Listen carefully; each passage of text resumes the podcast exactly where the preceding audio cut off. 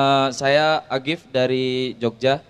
Uh, gini Cak Nun, uh, ngapunten buatan pakai bahasa Jawa, buatan lancar. Uh, saya di Jogja itu sebagai mahasiswa. Kemudian uh, saya pernah mensurvei ke ini tentang agama. Tentang kemudian saya pernah survei ke Bihara, tempat uh, tempat ibadahnya orang Buddha. Kemudian saya pernah ke gereja, tempat ibadahnya orang Kristen. Uh, itu sejatinya kalau yang saya survei dan saya tanya-tanya tentang ke biharanya itu bahwa agama Buddha juga mengajarkan tentang kebaikan, tentang kebenaran. Kemudian eh, di Kristen juga mengajarkan tentang kebaikan dan kebenaran. Kemudian saya sendiri Islam itu mengajarkan tentang kebaikan dan kebenaran. Apakah eh, sejatinya semuanya semua agama itu mengajarkan kebaikan apa kebenaran?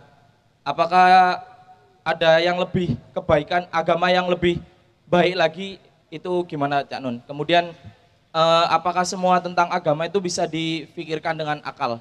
Gitu. Terima kasih. Oke, dua jawaban. Uh, karena supaya langsung pikirannya nyambung ya, ya. Tak jawab langsung. Pertama, agama itu sapa?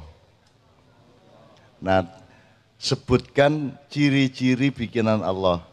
Misalnya ono kewajiban ibadah mahdoh yang menentukan kon sembayangku sapa sing gawe gerake?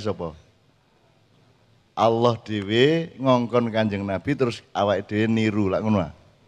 Itu namanya ibadah mahdoh. Kalau ndak punya ibadah mahdoh itu bukan agama. Ya, ini ya sih ya. Di, di rumah Dek? Ya gitu ya. Oke, tapi itu juga tidak perlu dipersoalkan. Saya kasih yang kedua aja.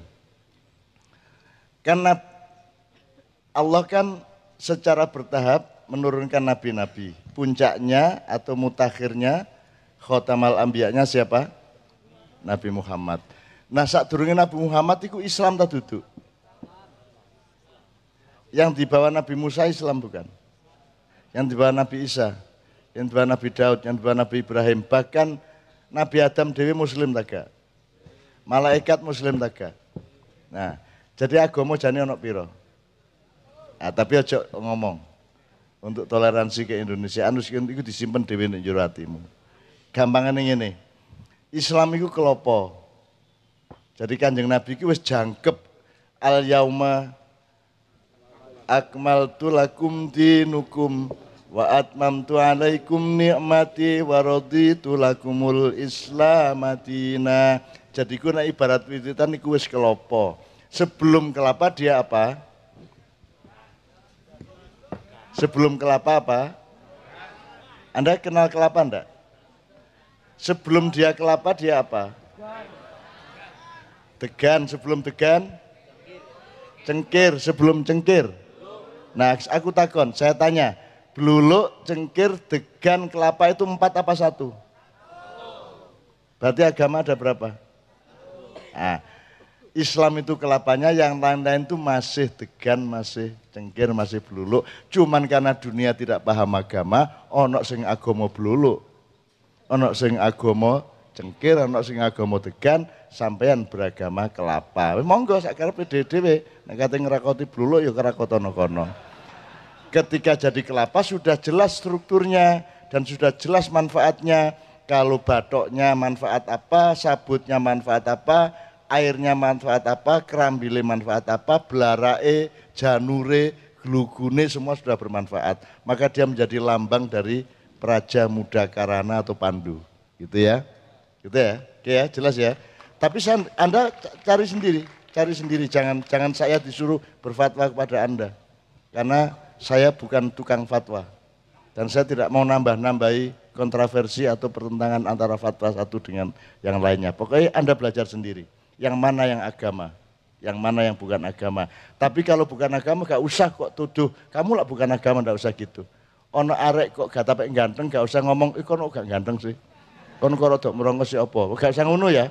Dan gak apa-apa hormatilah semuanya karena semua adalah ciptaan Allah taala gitu ya. Tepuk tangan untuk teman kita dari Jogja. Berikutnya. Tapi kita batasi ya, dua lagi ya Mas ya, mohon maaf ya. Tanya. Ada yang dari sini dulu. tolong yang dari santri dulu ya enggak apa-apa. Sampai dulu terus santri ya. Oke. Ya. Nama Asal saya, cepet boleh, empat boleh. Assalamualaikum warahmatullahi wabarakatuh. Kami eh, biasa dipanggil Kang Mesin dari Lampung. Kami ingin menanyakan tentang permasalahan eh, dua perkara yang memang baik tapi sama-sama memiliki kelemahan. Untuk tentang menghafal Al-Quran kan itu sebenarnya juga baik. Cuma itu kadang kebanyakan kasus ini yang menghafal Al-Quran ini tidak mengerti seperti halnya tadi yang dicontohkan seperti kata-kata wama arsalnakum illa tadi terusannya nah itu kan adanya adat hasar ataupun apa seperti contoh la ilaha illallah dengan Allahu ilahun atau apa gitu. Nah ini kan untuk Al-Quran ini juga memiliki kelemahan tersebut ketika ditanya eh, tentang permasalahan yang lebih spesifik seperti itu kan tidak mengerti. Terus untuk yang mengkaji ilmu pengetahuan pun juga seperti itu. Memang mengerti hal tersebut tapi dia juga hafal Al-Quran. Nah ini ketika ada dua pilihan disuruh menghafal Al-Quran atau mempelajari ilmu pengetahuan dulu, ini yang lebih dianjurkan untuk didahulukan ini yang mana? Karung lo repot sih. Lapo kate dijisikno kita iku kon ya karo karone ae. Emang memang baca Quran 24 jam. Maksudnya kan nggih sampun usaha semaksimal mungkin tapi tidak bisa Kan karena kedua-duanya saling membantu. Kamu Nggih. belajar pengetahuan, kamu mengagumi Quran. Kamu menghafalkan Quran, kamu menjadi lebih tahu. Kan kedua-duanya sama. nggih, maksudnya niku eh, tidak mampu untuk mengejar kedua-duanya, hanya mampu mengejar salah satunya saja. ngoten. Maksudnya dari kami itu hanya memiliki kemampuan untuk jika mengejar ilmu pengetahuan ya mencari ilmu pengetahuan saja. Alah, Kalau nyambi itu terlalu berat, nonton. Oh maksudnya kalau waktunya diserap untuk sekolah resmi gitu. Nggih, Maksudmu sekolah umum apa sekolah hifdzul Quran atau gimana? nggih maksudnya niku lebih ke mempelajari ilmu pengetahuan tentang agama atau lebih ke hafalannya gitu. Kedua-duanya. Wong hafal Quran kan tidak harus hafal Quran seluruhnya. Ada kewajiban menghafalkan Quran seluruhnya. Nggih, Lah ndak ada. nggih. Ayat-ayat tertentu tok yang memang baik dan membantu pengetahuanmu juga baik. Kalau Anda mempelajari pengetahuan tanpa Al-Quran juga tidak akan luas.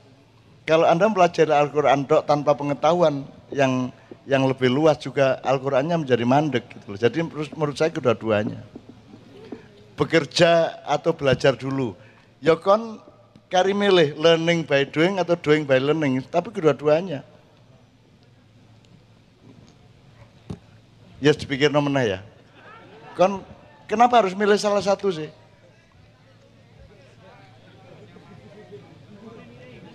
Enggak, kamu setiap orang mampu kedua-duanya. Tinggal kadarnya dikurangi. Nah, anjane kaboten dikurangi tapi kerjakan kedua-duanya. Karena mau enggak mau pikirannya akan ke kedua-duanya. Misalnya dia membaca tadi ayat apa saja tadi, itu pasti pengetahuannya juga muncul. Kalau Anda ja- belajar pengetahuan yang di luar Al-Quran, nanti akan muncul ayatnya juga. Jadi dia justru dialektis. Belajar Quran meningkatkan pengetahuan, belajar pengetahuan meningkatkan Quran. Kan gitu, kedua-duanya kerjasama.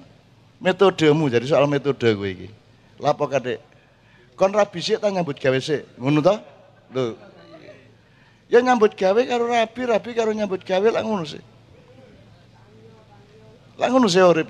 Ngono lho kok ojo mempersulit dirimu sendiri. Kon iku gak rabi, gak nyambut gawe. Jadi ya ngerti ya maksud saya. Oke, berikutnya supaya cepat. Ya, mana? nama saya Imron Rosyadi dari Nganjuk. Jadi seperti ini, Pak. Tadi dikatakan bahwa tawasau bil haq yang saya terima, saya juga pernah menulis bahwasanya karena kebenaran saya menjadi salah. Jadi saya pernah terjun ke lapangan dan saya disuruh oleh koordinator saya bahwa saya harus melakukan suatu pekerjaan. Lalu itu saya lakukan dengan kebenaran yang menurut saya itu benar dan saya diingatkan dan menurut koordinator saya itu adalah salah. Bagaimana saya sebagai eh, bawahan itu menyikapi atas apa yang telah saya pikirkan bahwa itu benar ternyata disalahkan oleh koordinator saya. Terima kasih. Ya makanya sejak awal dipahami betul batas regulasinya atau SOP-nya. Ya. Jadi Anda jangan membawa kebenaran pribadi Anda kepada organisasi atau kepada kelompok. Kan gitu sebenarnya. Nek anjane kon di kuno misalnya bal-balan aturannya melok bal-balan. Nek Anda masuk satu program ya Anda taat kepada program itu. Meskipun Anda tidak terlalu sepakat sepanjang tidak melanggar akhlak dan akidah gitu loh, Dek. Jadi ojo egois, wong sekolah ae, Dek. Kon dadi sarjana nggak skripsi, iku ojo kok paksakan pikiranmu. Pokoknya sing kira-kira nggarai dosenmu ngelulus awakmu ngene lho. Ngono ae, aja atik kok lawan, aja atik gede-gede pikiranmu dhewe kok tono iku dosenmu gak paham kok tambah gak lulus kon. Jadi orang sekolah itu tujuannya menurut saya adalah membahagiakan ibu dan bapakmu nomor satu. Nomor loro baru golek ilmu dan ilmu tempatnya tidak hanya di sekolahan, bahkan sekolah itu mempersempit, mempersempit ilmu sebenarnya. Sekolah-sekolah modern itu membuat Anda menjadi lebih sempit sebagai manusia. Jadi tujuannya kon kuliah itu loro, siji membahagiakan ibu dan bapak, loro cai gampang nyambut gawe, ngono lho rek. Perkara ilmu karo Quran kon, ngono lho. Ngono ya Dek ya. Nah, jadi Anda juga jangan egois. Tidak harus lan nek ngono kon dadi ketuane ae koordinator ae.